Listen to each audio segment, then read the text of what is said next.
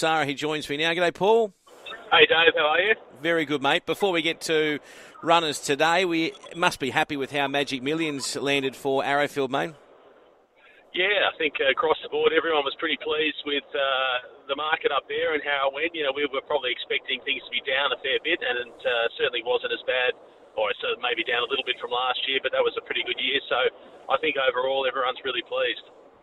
Now let's talk about Dale. I know there's been a story about it, and it's created a bit of interest for us on a Wednesday. Um, tell us about firstly the colt. He's by Castelvecchio, and he's had the two trials at Muswellbrook and Scone. Yeah, he's by Castelvecchio. He's probably more of a 1400 metre miler. That's why we picked the 1250 today. Um, obviously, not a lot of races around for these horses at the moment to kick them off in, so you're kind of forced to fuddle into town. But um, he trialled well first up at uh, just at Muswellbrook. We, he kind of didn't know what he was doing, sat out the back and stormed home. And then the other day, he's kind of the penny dropped a bit, and he jumped and put himself right in the trial and just about led from an inside gate. And then I thought found the line pretty well.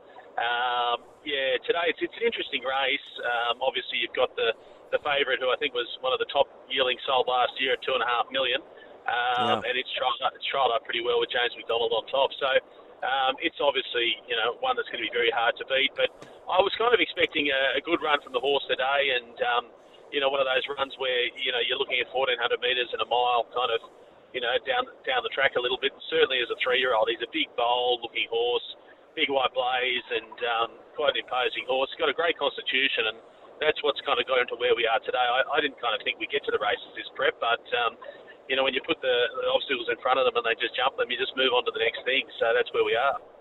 And he's got the uh, crossover noseband and the lugging bit first time.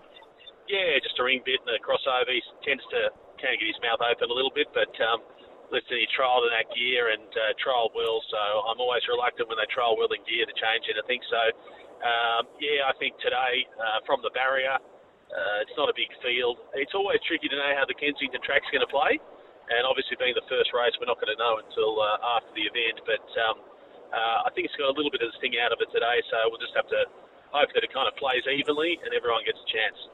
Now, obviously, there's been a lot spoken about his ownership, but tell us about the ownership and, and how this all came to be.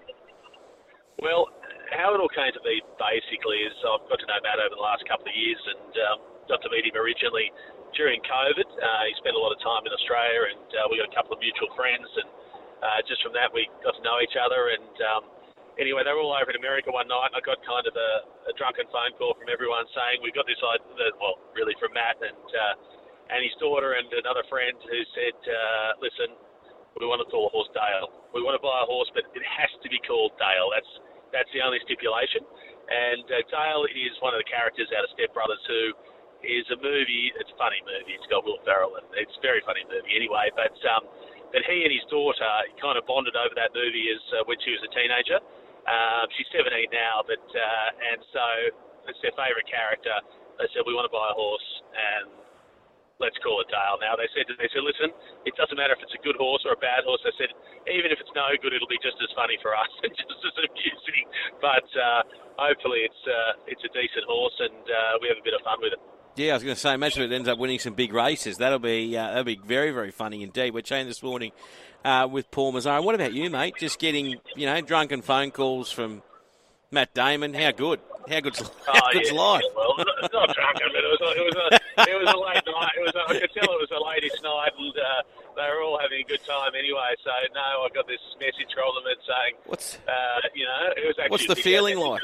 What's, funny you just, you know, you with some clients, maybe looking at some yearlings, the phone goes off, Matt Damon, sorry guys, just got to take this, got to take this. That's outstanding. But it shows too, I guess, um, because obviously, you know, I know there's a, a, funny and personal side to it, but also Matt's not a dill, uh, so to get involved with, you know, our industry, I think is great. Yeah, listen, I think it's great for our industry. It's great that he's done it in Australia, and I'm happy that he's done it through us. You know, so um, it, listen, he, it, I know I, it's it's a funny thing. These, you know, they're movie stars and kind of everyone knows their name. But really, Dave, they're no different to you and me. And um, he's a really down to earth guy, just a great fella, lovely bloke. And you know, you just sit down and have a chat with him at a beer, and he's he's no different to us. So, I, you know, I guess they're, they're big deals, but at the same time, they're just people. So, um, yeah, likes all the same stuff you and I do, mate. So that's you Good know, stuff. loves racing, loves watching racing, and again, I'd probably, you know, um, uh, the influ- uh, the um, you know during the pandemic, uh, there wasn't much to watch. He was in Australia. I guess he just started watching racing, started enjoying it, started following it a bit, and uh, and that's that. And what about the uh, the stablemate uh, that's going to go down today with him, uh, in race six? Yeah, Demitas got to be a good chance today. Uh, just an outside barrier, which is a little bit tricky. I thought if he'd drawn well today, got a soft run, he'd be very hard to beat. But we got James McDonald on top, and um, he tends to overcome some of those bad barriers. So uh, I'm hoping that we get one of his best rides today. Uh, the horse as well hasn't missed a beat, so expecting a nice run from him. Great to talk to you, mate. Uh, good luck today with this horse. It's a great story around it, and it sounds like win, lose, or draw. He's a horse that we have to definitely follow right through. He's, he's going to show you something. Absolutely. Champion. Safe travels, mate. Thank mate. you. Okay, Paul. Messara this morning on.